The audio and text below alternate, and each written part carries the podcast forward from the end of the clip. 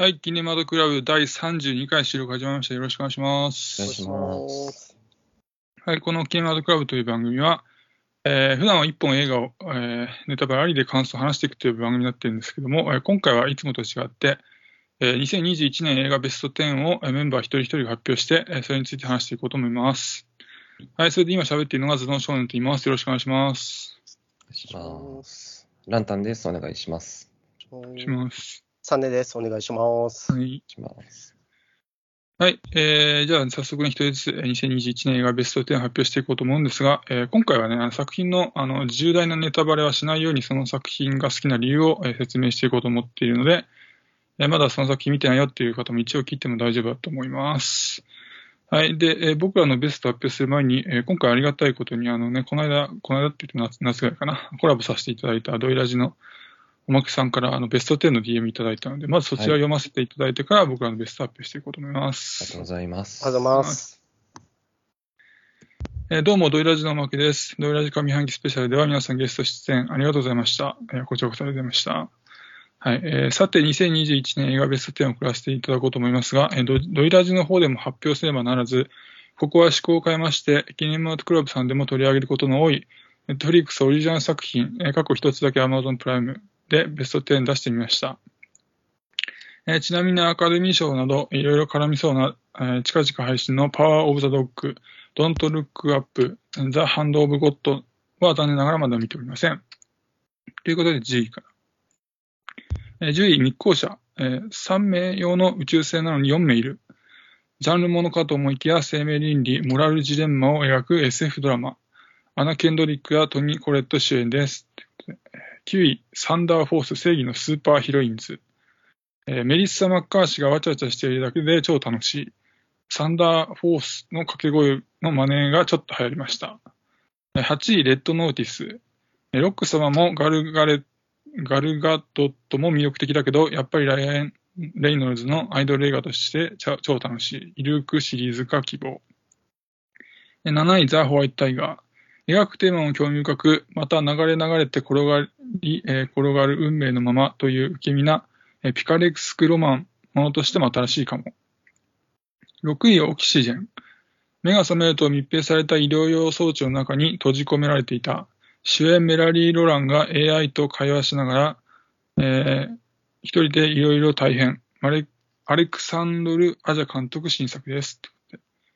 で、第5位が、明日への、え地図を探して。えー今年はパームスプリングスもありましたが、ロマコメ系タイムループものとしてはこっちを押したい。こちらの意味は Amazon オリジナルです。で、で4位が、えオクトパスの神秘、海の賢者が語る。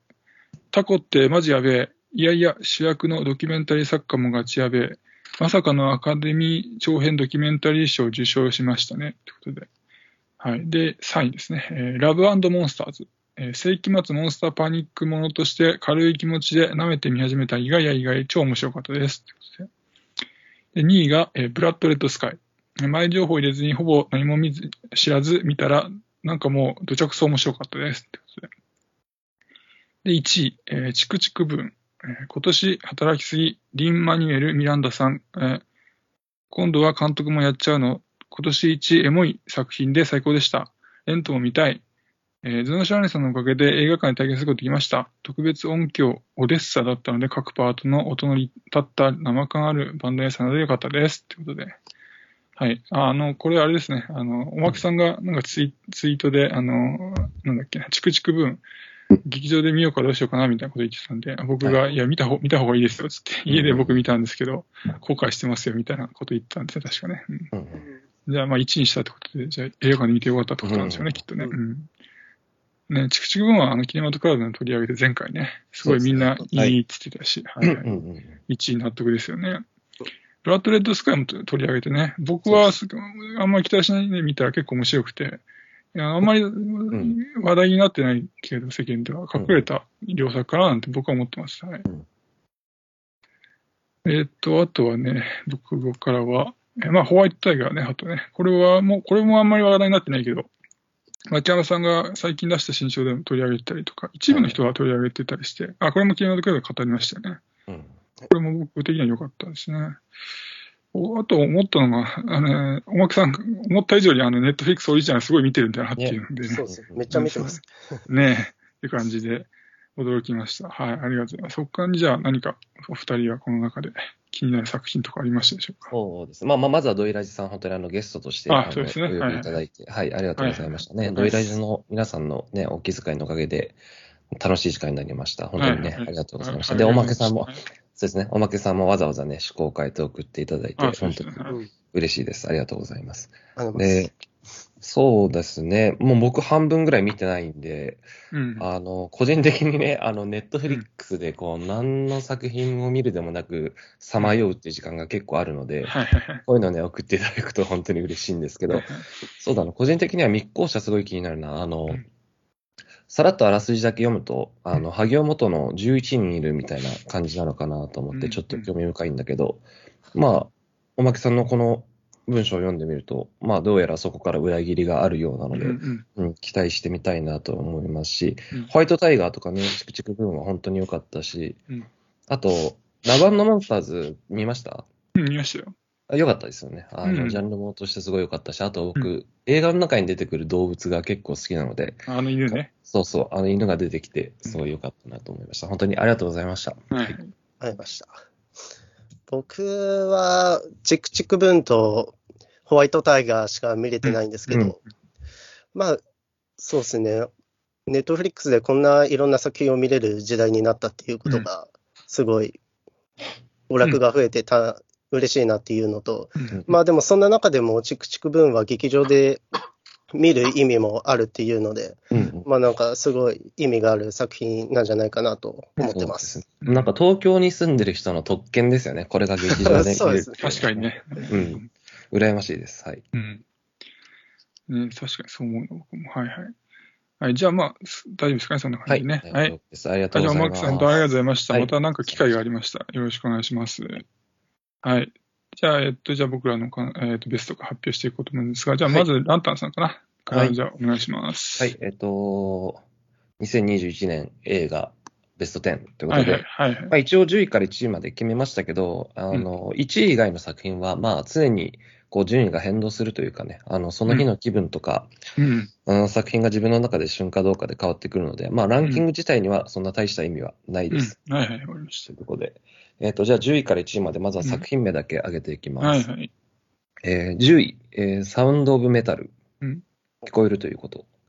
えー9位、チックチック・ブーン。うん8位、ザ・スーサイド・スクワット極悪党集結。うん7位、素晴らしき世界。うん6位、クレヨンしんちゃん謎めき花の天かす学園。うん5位、空白。うん4位、あの子は貴族。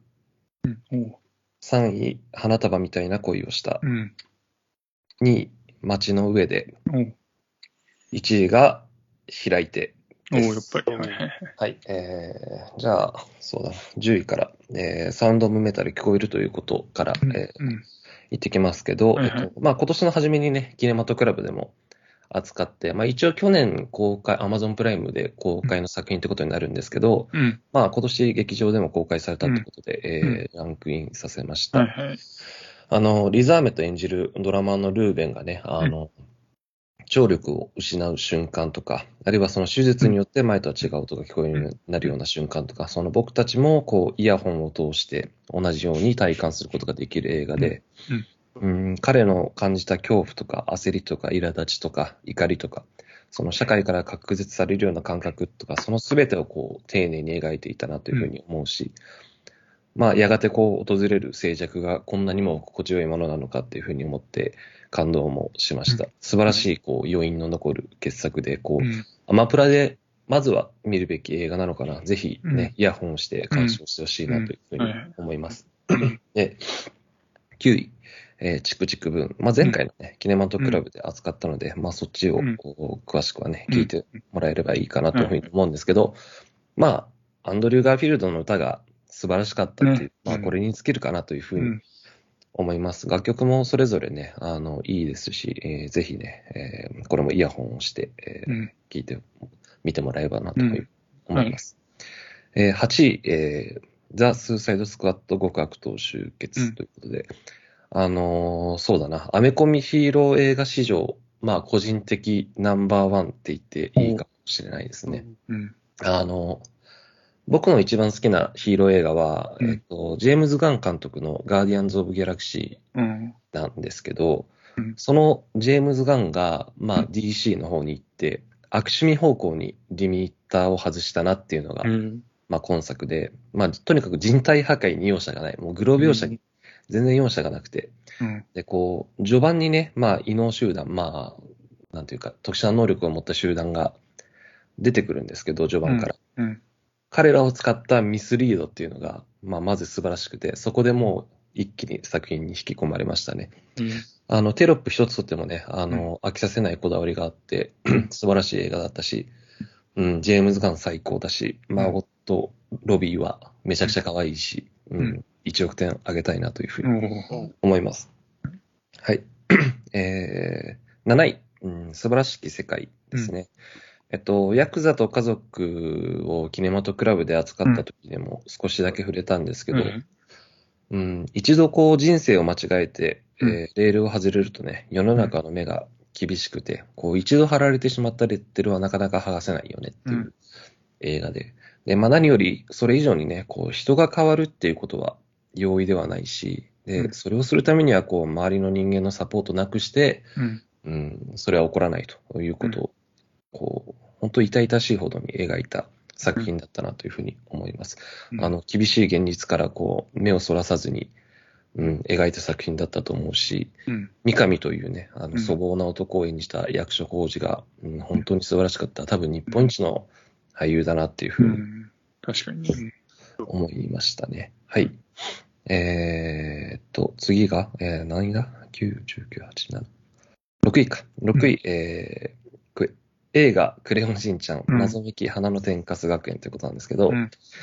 あのークレヨンしんちゃんの映画っていうとね、こう、テレビシリーズで描かれるような野原一家の日常から離れて、うん。まあ制限のないファンタジーな世界観で描かれるっていうことが多いんですね。まあ例えば、うえーまあ大人帝国の逆襲とか、あーなんだろうアッパル戦国大合戦とかっていうのがまあ代表的なものになると思うんですけど、うん。こうその中でね、その家族とか、えー仲間の大切さみたいなものに気づきがあって、うんこれ、しんちゃんが成長しちゃうんじゃないって、こう、ちょっとヒヤヒヤ、あるいはドキドキするものが、まあ、うん多いわけ。特に大人帝国の逆襲以降は、やっぱり多いわけですよね。うん。で、今作は、その、春日部防衛隊、しんのすけ、うん風間くん、ねねちゃん、まさおくん、ぼうちゃんが、うんまあ、エリート養成学校に体験入学するっていう話で、まあ、ジャンル的にはミステリーに当たるんですけど、うん。このミステリーの部分を丁寧にやりつつうん、こう、描かれていた大きなテーマっていうのがうん、友人との別れっていうものだったんですね。で、その、春日部防衛隊の中にある、こう、中にあるというか、春日部防衛隊のうちのある一人がうん、こう、成長によってやがて来る、うん。うんまあ、幼年期の終わりと、まあ、それによって伴う、こう、友人との別れっていう、まあ、テレビシリーズにおいては、まあ、絶対にタブーとされることに気がついてしまって、うんで、それについて悩むと。うんで、こう、これに対するしんのすけの回答っていうのが、例えば、まあ、一生友達だよとかっていう、こう、無責任じゃ、無責任なものじゃなくて、う。うんんすごく良かったし、で、成長の過程にある子供に対して、うん。親がどのようにこう子供を送り出すか、あるいうはん。離れた場所で将来どんな風に生きていてほしいかっていうのも、まあ意外とこれまで語られてこなかったテーマだなと思ってうん。よかったなと思います。うん。あと、エリートって言葉の扱い方もすごく良くて、うん。うん。僕がこの映画に 個人的に勇気をもらうっていうことは、まあさすがになかったんですけど、年齢的にね。うん。うん。ただ、小中学生とか高校生がこの映画を見て、こう自己肯定感を上げてくれる可能性というか、うんそういう期待ができる作品なんじゃないかなというふうに思うんで、まあ、子供のいる人はもちろんですし、うんえー若い人にぜひ見てほしい作品だというふうに思いました。いあの、クレヨンしんちゃんは毎回見てるんですか？や、えっとね、ちょくちょく見て、なんか毎年一応気にはなるんだけど、うん。あの、評判によってって感じですかね。で、あなるほど今作も、まあ、かなり評判が高かったので。うんうん、見に行きました。はいはい。はい。えー、で、第5位が、えー空白ですね。うえっ、と、まあ、これもキネマトクラブで扱ったんで、さらっといきますけど、うん。あの、吉田圭佑の、おーそうだな、最高傑作だというふうに僕は思うし、うん。こう、人が人のあり方を批判したりとか断罪したりっていうのを、まあ僕もやりがちなわけですけど、うんまあそれがこう、どれほど傲慢なのかっていう点に、うん、気づきのある映画だったなと、お改めて思いました。うん。はい。えー、で、4位ですね。えーあの子は貴族。うん。えっと、これ見ましたかね？見てない？いやー、途中までしか見てない。あ、本当ですか？うん。あの、東京の名家に生まれた、まあ、うん貴族のようなうん女と、まあ、地方都市に生まれた庶民の女がいて、まあ、生きている階層の違う二人が、こう、一人の男性をめぐって出会って、うん。で、まあ、その男男性を奪い合うのかなっていう展開に行きがちなところを、まあ、そうはいかないと。で、こう、二人が、うんそれぞれの人生を、うん、掴み取っていくような物語でうん、すごく良かったんですけど、うんまあ、そうだな。個人的には東京の名家に生まれた門脇麦の日常がちょっと浮世離れしてて、なんかそこはすごく面白かったんですけど、うん。あの、作品の中にもね、触れられてるんですけど、こう、女性同士の対立を煽る社会構造とかシステム、まあ、女の敵は女なんてこともお言われたりしますけれども、うん。これをこう、男性というものの視座にも立って、こう、描いている。うん男性を悪役とせずに、そのシステムを、社会構造を批判しているうん。作品だと思いますし、うん。まあ、そんなテーマをね、あの、二人の女性の、こう、愛おしい物語として描いた素晴らしい作品だったと思います。うんはい。えー、3位、えー花束みたいな恋をしたね。えっと、うん、こう、恋愛関係にあるとね、誰かと、うん。その、このままお互いが変わらずに現状維持できたらなって思うポイントがうんどこかで来るんですけど、うん。その、まあ、やっぱりその生活の変化とか、まうんあ、あるいは秋、単純に秋みたいなものがうんやってきて、まあ、なかなかそうはならないんですよね。うん。で、うん、昔、放送室っていううラジオ番組で、あの、松本人志がうん言ってたのは、言ってたことがあって、うん。あの、一組のカップルがいたら、二通りの恋愛があるっていうことを言ってて、うん。つまり、彼氏、彼女、それぞれに、それぞれの人生があって、見えてるものが、同じものを見てても感じるものが違うからうん、一組のカップルがいたら二通りの恋愛があるよねっていうことを言ってて、うん。まあ、まさになんか、そんな感じの映画だったなとういう。思います。あの、重要なネタバレになるんで、まあ、菅田将暉と有村架純カップルのお顛末についてはうん言えないんですけど、うん。うん、個人的にラスト5分がね、本当にあの幸せで、こう、うん今も、うんうん、どこかで2人が生きていたらいいなとうん。思うような、まあもちろん物語なんでそんなことはないんですけど、なんかそんなことを思う作品でしたね。あの、個人的には、あの、ゆうや慎太郎、森優作、萩原みのりら、あの、佐々木インマイマイに出てたの。が、うん、ここにも出演していて嬉しかったのと、あと、あの、古川琴音、清原果耶らへんの、こううん。今結構僕が好きな俳優が出てるのも、うん、すごく嬉しかったです。はい。うんうん。あえーれですよね、映画終わった後もその登場人物のことをうん考えたくなるって、やっぱそういう作品っていいですよね。ああ、そうなんですよね。うん。そうそうそう。はい。えはい。ー、2位が、えー、街の上でですね。あのー、まあ、キネマトクラブでもあの頃を扱いましたけどね。あの、うん今泉力也作品で僕が初めて見たのは、あサットティで、うんうん。こう何気ない日常会話の連続をこう群像劇として見せるっていうのが、まあ、非常にうまい監督だなっていうふうに思うんですね。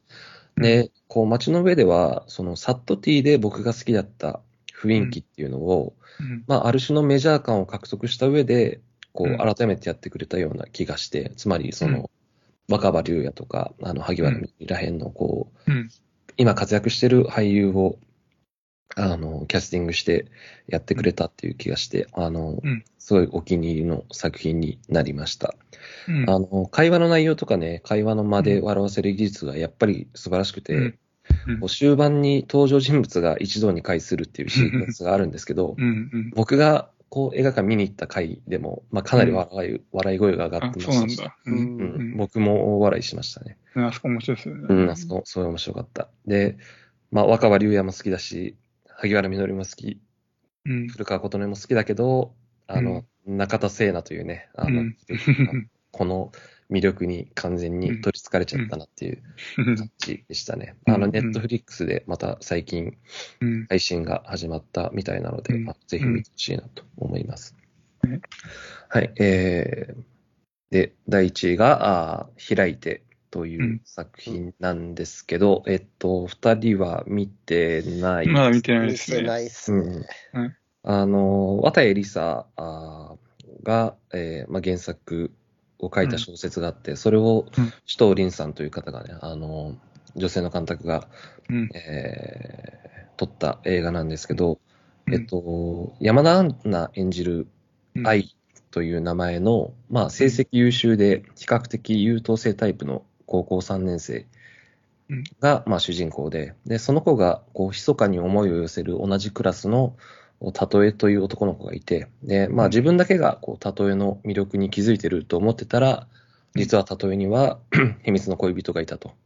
で、その恋人は、まあ、病気がちで見た目のおとなしい同じ高校のみゆきだというふうに愛が愛が知ってうん、例えを奪うために、例えではなく、このみゆきの方に近づいていくっていう、まあ、ざっくりとしたあらすじなんですけど、うん。うん。あの、まあ、横連棒っていうような、まあ、三角関係を描いた作品って、う普通であれば、こう、うぶな恋愛をする男女がいてね、あの、そこに意地の悪い目立つタイプの女の子が近づいてきてっていうのが、まあ一般的だと思うんですね。まあ君に届けみたいなものをうん思い浮かべてもらえばわかりやすいと思うんですけど。で、今作は、その意地の悪い方の女の子こそが、まあ主人公の愛で、うん。そこが、まあ個人的にまず面白かった。うん。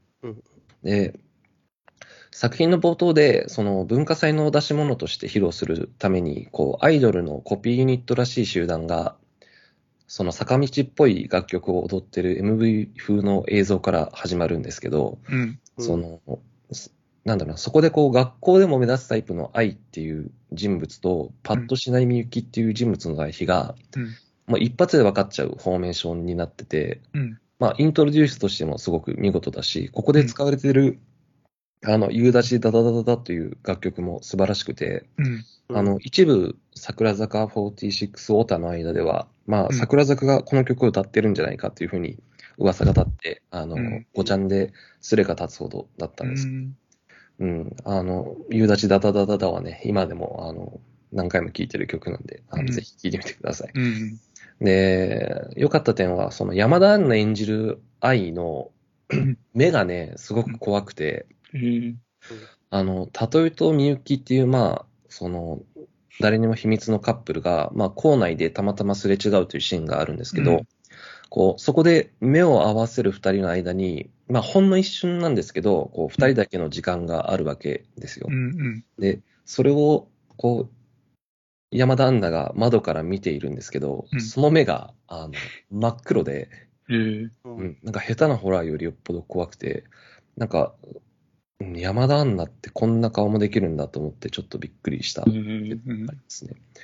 であと、この作品、その普通のティーン映画とか恋愛映画だと思ってカップルで来ると、まあかなり、うん、気まずくなるシーンがあるというか、まうん。あ愛という人物の行動が、まあぶっ壊れるよ、ぶっ壊れてるようにも見えるので、あの、覚悟しないといけないっていうのはあるんですけど、うん。あの、終わった後にね、あの、後ろに座っていったカップルの、その彼女の方の子が、その、よくわからなかったっていうふうにうん。言ったんですけど、その、なんだろうな、僕らが、その、よくわからないっていうのは当たり前で、っていうのも多分、この主人公の愛自身が思春期にあって、その自分自身のこうアイデンティティっていうものを完全に見失っちゃってるんですよね。うん。で、この愛という人物の わからなさこそが、まあ今作の最大の魅力だなというふうに思って、うん。そこがすごく楽しかったし、そのうん1回目と2回目の鑑賞で、うん、かなり解釈が変わる。特にラストの解釈解釈は、まあうん人によって分かれるところだと思うし、うんうん僕3回見に行ったんですけど、言う。その3回見に行って最終的なこう解釈に至った時に、今年一番泣いた映画でしたね。なんで、こう、2回、3回と見ることで、毎回違った気づきのある、味わい深い作品ですし、うん。まあ、本当はね、ネタバレありで、3人でここで語りたいくらいなんですけど、うん。うん、ぜひね、たくさんの人に見てほしいなというふうに思いました。っていうのが、えー、第一の開いてですね。はい、えー、うん。はい。あの、主演がね山田アンナさんでしたっけ？そうです、山田アンナ。山田アンナさんはあれだね、最近僕はあの、なんだっけ、はいはい。彼女が好きなものだっけな。はいはいはいはい。あれを見てね。よ、はい。よ、よかったんで、ちょっと開いて開いても興味が出てきたんで、そうそう。いや、見れ見れるようになったら、うん。ななるべく。僕も見に行きたかったんですけどね、うん。ちょっと予定合わなくて行けなくて、まあ絶対見るんですけど、うん。はい、山田アンナね。うん。なんか山田アンナ、すごいなんかね、不思議な顔をしててう、ん。すごい、まあ、まだんに二十歳とかそんぐらいだと思うんですけど、うんすごい若々しく、本当に高校生に見える瞬間もあれば、うんうん、なんか30代とかちょっと老けて見える瞬間とかもあって、うん、なんか山田アンナの顔というか表情は面白いなといううん。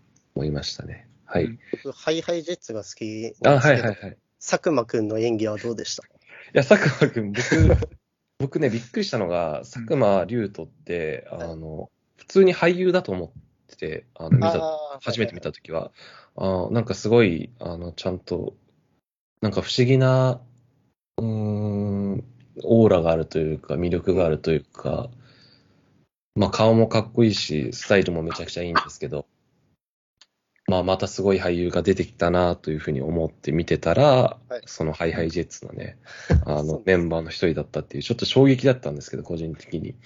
うん。あの、これから多分、引っ張りだこになるんじゃないですかね、佐久間龍斗は。うん。そんな風に思うような、思わせるような俳優でしたね。よかったです。はい。ありがとうございます。はいありがとうございますじゃあ次、サネさんかな。はい。お願いします。サネのトップ10いきたいと思います。はい。はい。えっ、と、10位、サウンド・オブ・メタル。うん。えー9位、機動戦士ガンダム、先行のハサウェイ。うんうんうんえー8 8位、空白。うん。うん。7位、ノマドランド。うん。6位、クルエラ。う。うんん。5位、素晴らしき世界。うん4位、フリーガイ。うんうん3位、花束みたいな恋をした。うん。2位、新エヴァンゲリオン劇場版。うんうん。1位、最後の決闘裁判。です。なるほど。で、まあ、10位からいっていくと、まあ、サウンドオブメタルは、アマプラで去年配信だったんで、ちょっと昔感があったからうん、ギリギリ10位に入れたんですけど、う。うんん本当はトップ10に入れてもいいかなって思ってるぐらいで、うん本当にあの映画の音響技術っていうのはすごいと僕は思ったので、ううん。うんぜひいろんな人に、そういうイヤホンで見てほしいなって思いました。で、9位は、えーガンダムの先行のハサウェイ。うん。で、これは逆襲のシャアの続編っていう立ち位置なんですけど、うん。うん僕は逆者見たんですけど、内容1ミリも覚えてなくて、うん。すげえ大丈夫かなって心配しながらうん。見たんですけど、うん内容は、まあ、わからないこといっぱいあったんですけど、うん。うん。なんか続きがどんどん気になってって、最後まで見切れちゃったんですよね。うん。うん。で、あと2位にエヴァ入れてるんですけど、うん。うん。僕はガンダムの方が思い出がうん。あるので、うん。入れなきゃいけないなっていう、なんか勝手な使命感もあってうん。入れました。うん。で、8位は空白で、うんまあこれ記念的で取り上げましたけど、うん。まあとにかく重い内容なんで、ポップコーンを食べて見るのには向いてないですけど、うん。なんか身近な人とか、逆に恨んでる人への接し方を考えさせられて、うん。もう間違いなく僕の心を動かした作品でしたね。うん。うん。で、7位のノマドランド、うん。これもキネマトで取り上げましたけど、うん。うん。まあ、内容はノマドって言ってちょっと小難しいんですけど、うんうんまあそこは置いといても、映像美を僕は評価うん、確し。たいなとうん、そうですね。うん。入れました。すごい綺麗なシーンがいっぱい出てきたので、うんなんかぼーっと見れ見て、まず感を入れる作品かなと思いました。うん。うん。で、6位はクルエラで、まあ、なんかディズニー映画とかでも悪役側が描かれることが増えてきてうんて、これもその一つなんですけど、うん。まあ、クレイラっていうのは101匹ワンちゃんのあの悪役なんですけど、うん。僕101匹ワンちゃんが大好きなのですごい興味を持ってうん。見たんですが、実際101匹ワンちゃんに話はつながってないんですけど、うん。そのクレーラーっていう人がどういうふうに作り上げられていったのかっていうのは、うん。あのその人の立ち位置によって正義感が変わるっていうのがうん。分かりましたし、うん映像がすごいおしゃれで、うんなんか良かったですね。ううんん。で、5位が素晴らしき世界うん。で、ヤクザ映画だとうん、さっき言ったあのヤクザと家族っていうのをうんキネマトで語りましたけど。まあ、僕はそっちもすごい面白いと思ってて、うん。なんかそっちはエンタメ性がすごい面白いなうん。と思って見てて、で、素晴らしき世界の方は、どっちかというと広告的というか、うん。なんか現実味があってメッセージをより受け取ることができたかなって思っていて。う、ん。まあそういうヤクザとかで悪いことをしてきた分、社会から報復を受けるのはし仕方のないことかなって思うんですけど、うん。まあ、主人公がどうにかこうにか社会に適応して生きていこうと努力する姿を見ると、うんなんか心を動かされるものがありました。うんで、4位のフリー以外。うんで、これはゲームの AI で生み出されたモブキャラの方が主人公で、うん。その AI が優秀すぎて、まあ、いろんなことを学習して行動しちゃうっていう内容なんですけど、ううん。ん。まあ、なんか今、甲殻類でさえ痛みを感じるから殺し方を考えようみたいなニュースがうん。すごい流れてる時代なんで、今後知能を持ったモブキャラを殺すのは禁止とかっていう時代が来るんじゃねえかなって思っちゃいましたね、これを見て。うんで、この映画、CG がの技術が本当にすごくて、うんうん。リアルで撮ってるのか CG で作ったのか、僕はもうごちゃごちゃになる感覚を味わったので、うん。そういうネットの世界と現実の世界で境界がどんどんなくなってるなというのをうん感じた作品でした。ううんん。で、3位は花束みたいな恋をした。うんで僕、恋愛映画っていうのは基本的につまらないって感じるんです,、うん。ん、ですけど、うん。この映画はそんなことなくて、うん。で、なんで面白いのかなって考えたときに、まあ、この映画、恋愛はメインではあるんですけど、う。うん。んその男女がそれぞれ生きていく中の一部が恋愛みたいな切り取り方な感じがして、うん。それでリアリティを感じたのが良かったんだと思いました。うんで、序盤は共通のカルチャーを好きな人と出会えるっていうことの嬉しさから始まるんですけど、まあ実際趣味が合うのと長く一緒にいられるかっていうのは別問題で、うん。生活において何に重きを置くかっていうことを確認し合って生きていくことが一生一緒にいるパートナーといい関係を続けるのには大事なんじゃないかなって、うん。まあその相手いないですけど思ったりして、まあなんか節々にね、現実味を感じられる恋愛映画でしたね。うんで、またすごい見たいなって思いがうんすごい積もってる作品なんで、うん。どっかで配信してほしいなって思ってるうん。映画です。うんで、2位が新エヴァンゲリオン劇場版。うんまあ、これが間違いなく僕が今年一番楽しんだ映画なんですけど、ううんん。なんか1位にするのは尺だなって思ってしゃったんですけど。まあね、これまでエヴァっていうコンテンツで散々楽しませてもらった感謝の気持ちでいっぱいになりましたし、うんまあ僕も満足しましたけど、エヴァが好きだった人が一番納得する展開で終わらせてくれたんじゃないかなと思ってます。で、これから庵野監督は新ウルトラマンとか、うん新仮面ライダーとかを作ってるらしいんで、うんそっちにすごい期待したいなと思ってます。うん楽しみですよね。すごい新シリーズね。うん。シン・ゴジラが面白かった。そうそうそうそう。はい。すごい楽しみですね。うんで、1位が最後の決闘裁判。うん。これ1位に選んだ理由は、すごい構成が画期的だなって思った作品で、うん。まあ、メインの登場人物が3人出てくるんですけど、うん。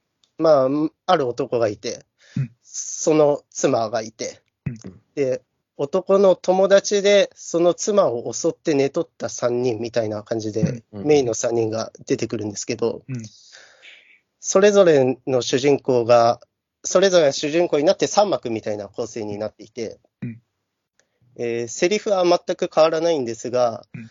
それぞれの立場でそれぞれの考えがあるっていうのが分かって、うん。なんかこれをまとめたのがすごいなと思いました。うん。で、実際に決闘裁判っていう、決闘して相手を殺して勝った方が正しいっていう、うん。今考えるとすごい恐ろしいことが実際行われていたわけですけど、うん。まあ、これが700年ぐらい前の話みたいなんですけど、うんまあ、700年後に今僕らが行っている裁判を見たときに、うん。とんでもない決め方してるなって見られるのかなと思ったりもしましたうね。ん。で、性被害者であるにもかかわらず、女性の主張はある意味、蚊帳の外のような形になって、この決闘裁判っていう判決で決められてしまうので、で、それはなんだろうな、女性であるっていうだけで積んでるっていうことも表していて、まあ、それは現代でもなんか通じてるものがあると思ってて、なんか弱い立場にある人の主張が受け入れられず、来、受け入れられづらいっていう問題に置き換えられると思いますし、うん。なんかこの映画のはすごい普遍性があるなっていうのが感じられてうん。素晴らしいと思いました。っうん。ていう10個です。はい。あの、そうだな、空白は、うん。まあ僕も入れましたけど、うん。やっぱり、こう、嫌いな人のことって、うん。まあ実はよく知らないというかね、うん。あの、うん。個人的に恨むことはあっても、その人の、その人のことで自分が知ってることなんてほんの一部なんだっていうことは、うん。こう、その怒りを誰かにぶつける前に一度考えた方がいいのかなっていうふうな、お思わされる、思わされるような作品でしたよね。で、あと、フリー以外はね、僕もね、入れようと思ったんですよ。本当は。うん迷すごい迷って、すごいいい作品だったから。そう。だから、サネさんがね、ここで入れて 話してくれたんでよかったです。うん。で、花束みたいな恋をしたは、まあだから、ある種こう、大学生カップルが多分これからの人生で絶対にこう、うーん、衝突する壁というかね、だから生活を手に入れるために仕事をしないといけないっていう現実は必ずあるので、うん。うん。うん。だから、そうだね、若い、まあ僕も含めてですけど、若いいいカップルが見るといい映画だというふうに思うし、うん。あと、まあ、サネさんが言ったように、こう、生活の中の恋愛っていう感じがあって、うん。ね、恋愛一辺倒じゃない感じもすごく見やすかったというか、うん。うん、面白かったなというふうに思います。で、あと、エヴァはね、羨ましい。なんか、エヴァを楽しめてる人はね、すごい僕は羨ましかったんですよ、今年一年ね。。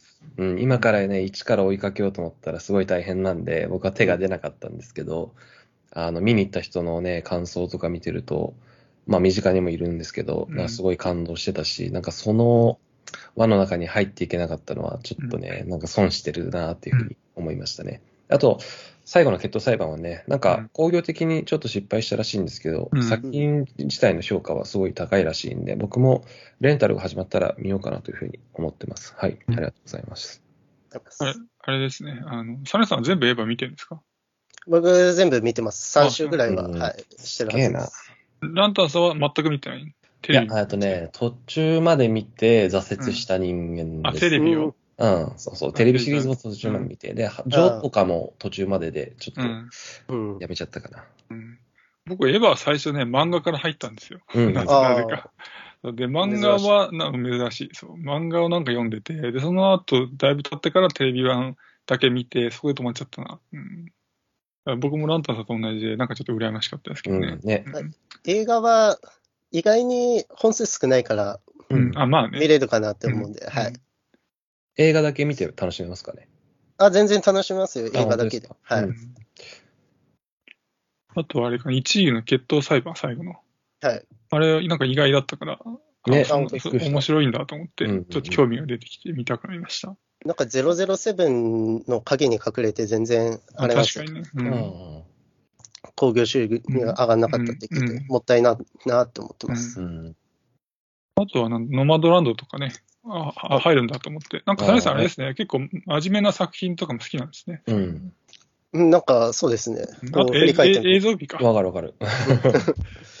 うん意外と意意外なものも入ったんで、興味深かったです。はい。あと、あれですよね。あの、まあ、アトロクとかでも話されてましたけど、アメリカにハリケーンが来たらしくて、うんね、あの、アマゾンの倉庫もうん。もう全開みたいな感じで、うん多分今、そうそう、今、クリスマスの時期じゃないですか。うんなんで、まあ多分、そのノマドランドに出てたような 季節労働者の人も多分そこで働いてたんだろうなって思うとね、ちょっと心が痛いところありますけど、はい。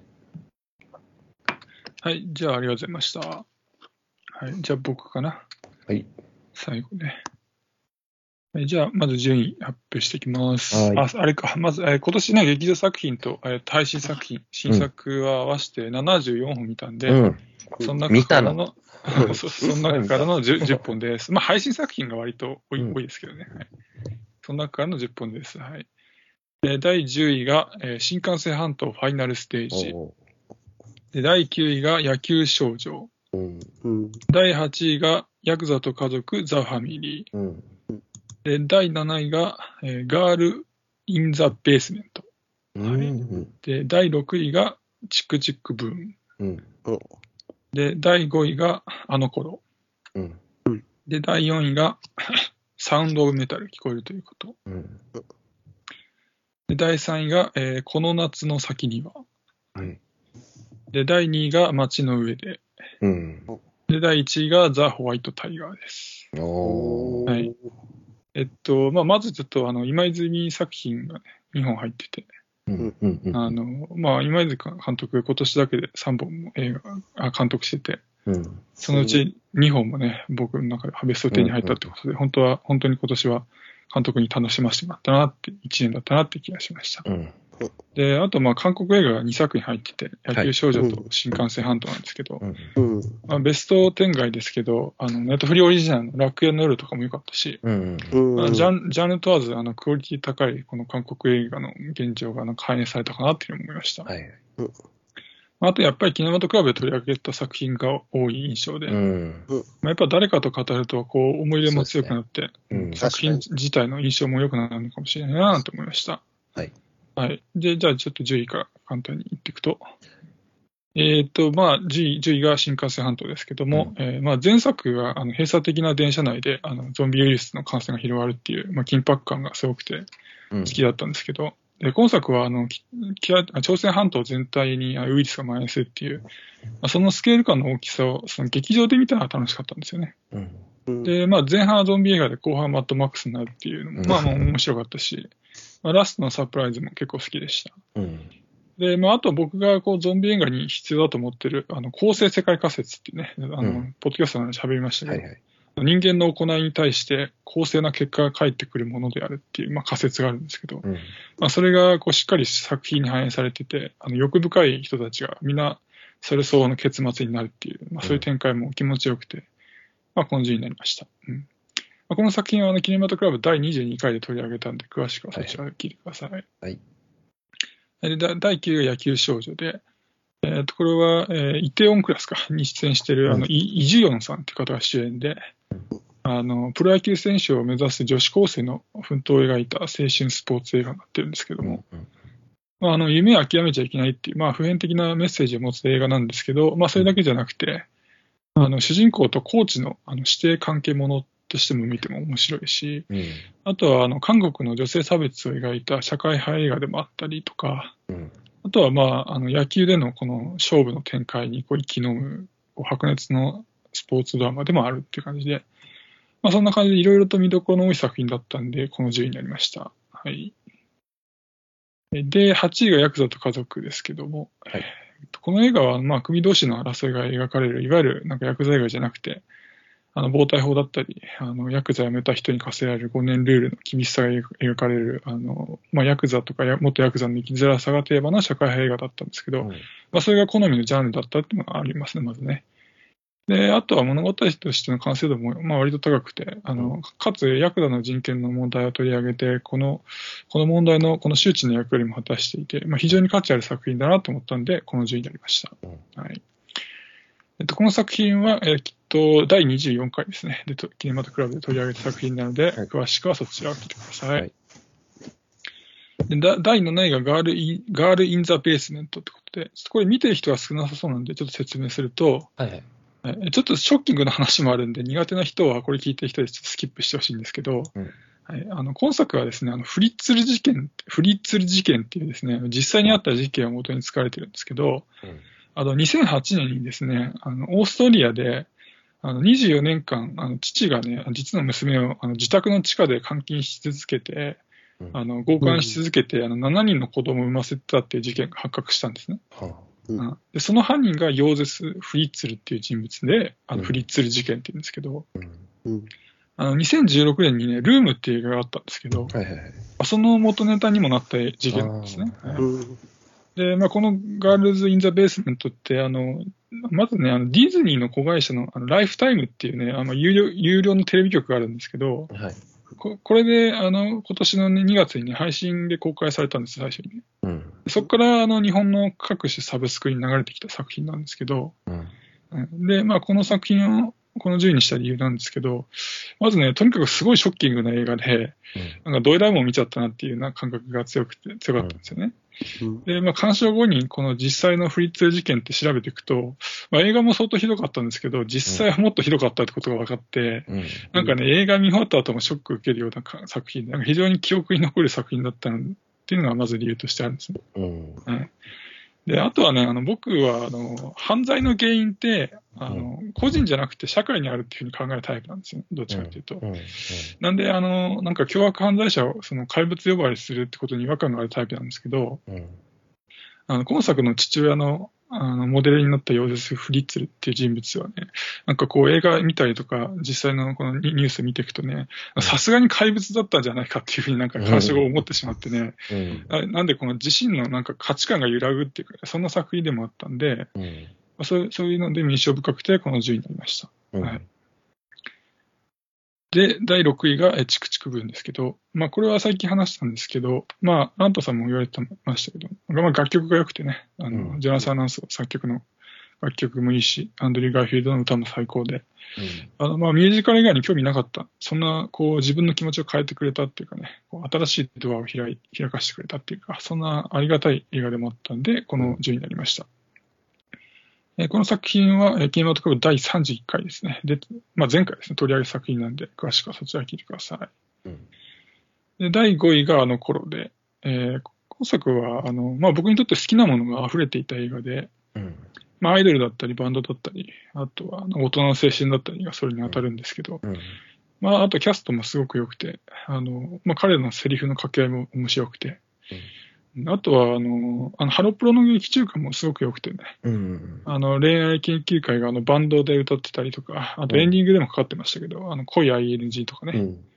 あとは、あの、大学の文化祭で、あの、恋愛研究会とあの、観客がね、共になんか盛り上がってたあの、ロマンティックカレーモードとか、うん。こんな感じで印象的な歌も多くて、まあ、すごく良くて、なんで、この10位になりました。はい。えーこの作品は、えー、キネマトクラブ第13回ですね。で取り上げた作作品なんで、まあ、詳しくはそちら聞いてくださいっていうことではい。で、第4位がサウンド・オブ・メタルですけど、あーまあ、今作はあの聴覚障害者が主人公の映画なんですけども、まあ、この作品通してね、あの聴覚障害者、あ聴覚障害を抱えた人がこう経験していることがなんか痛々しいほどこうリアルに感じられて、うん。それが特別な映画体験だったんで、なんか本当に見てよかったなって思ったんですね。うん。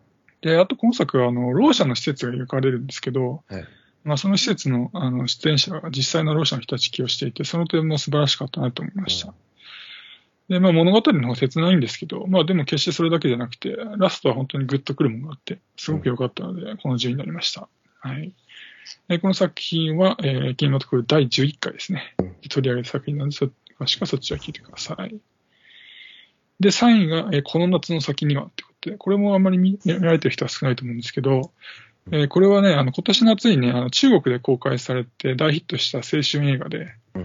あ現在ネットフリで配信中なんですけども、あの、まあ、ちょっとあらすじ簡単に言うと、あの、主人公の女子高生がチェンっていう子なんですけど、うん。彼女があの大学入試の直前にあの母の不倫を知ってしまうんですね。うん。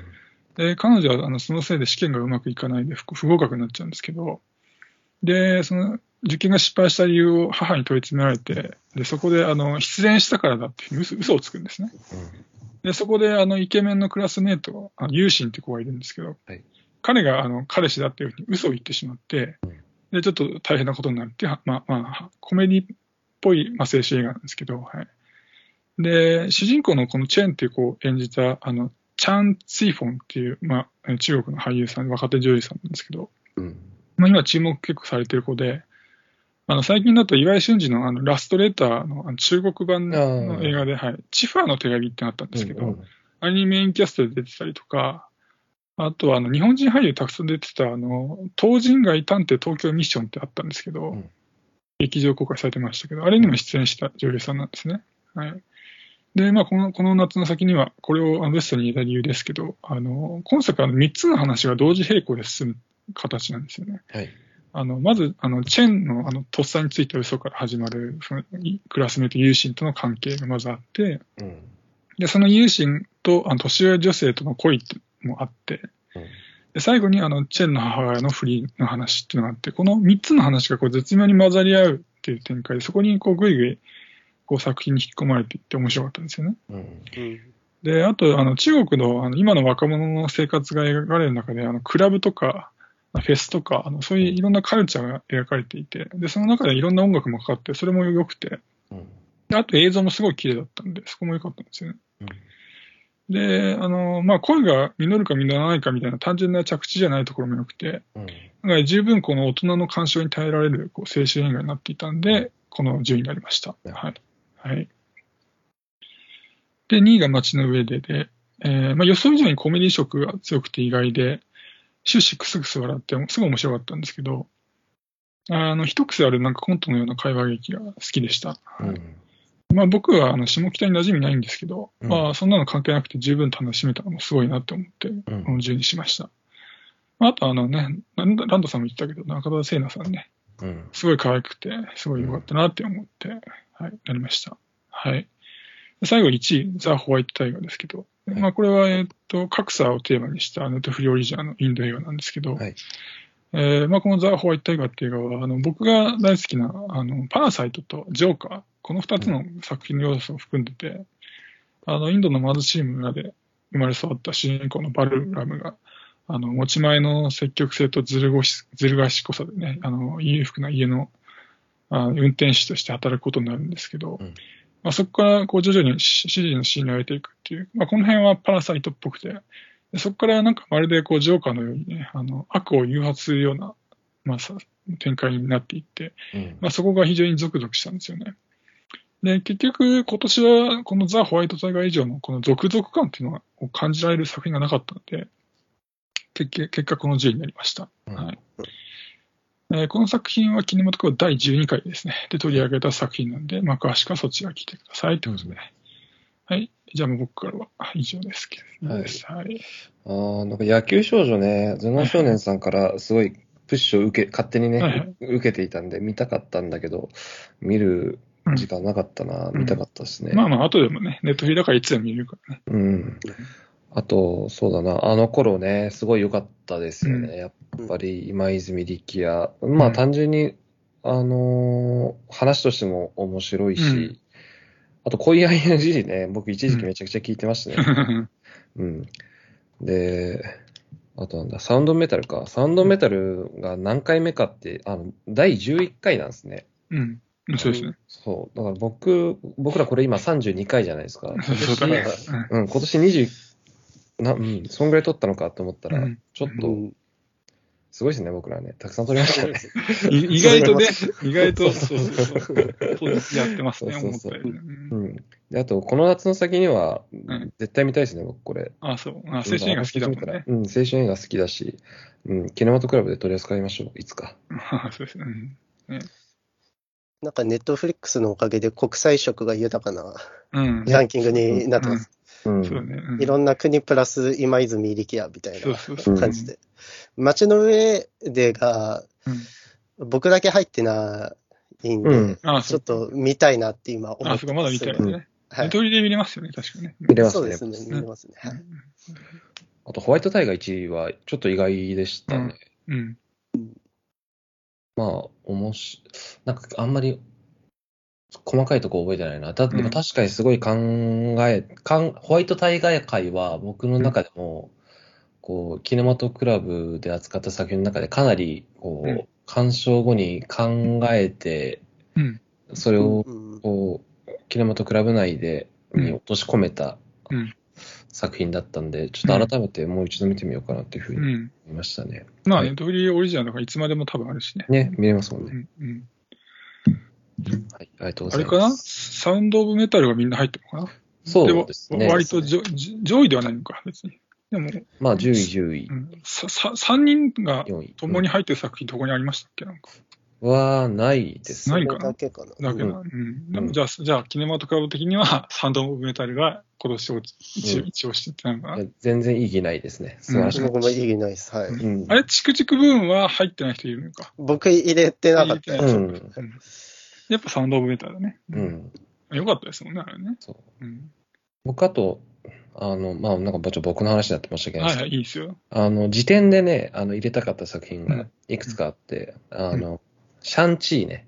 うんあの、シャンチーってあの、マーベル映画なんですけど、うんうん。あの、すごい良かったのと、うんあと、オールド、まあ、キネマトクラブでも扱いました、うんオールドはいはいも良かったし、あと、マリグナントっていうホラー映画ね。あありましたね。うん、ホラーの中では今年一番だったなと思って、よかったです。あと、フリー以外、あと、まあ、子供は分かってあげないっていう、あの、これ、あの、田島列島っていうあの人の書いた漫画原作がある作品ですけど、うん。あの、邦画でね、すごい良かったなと思いました。で、あと、今年、あの、マザーズっていう、うん。あの、PFF アワードうん。の最優秀作品だったかな、を、去年かなんかに、えー獲得した、映画があって、それを見た影響もあって、そのピアフィルムフェスティバルに出展された映画を、まあ、あの、UNEXT で、うん。えー何本か見る機会があって、あの、加藤咲さんっていう人の撮った隔てててっていうのがね、すごく良かった。ので、これも、まあ、時点として、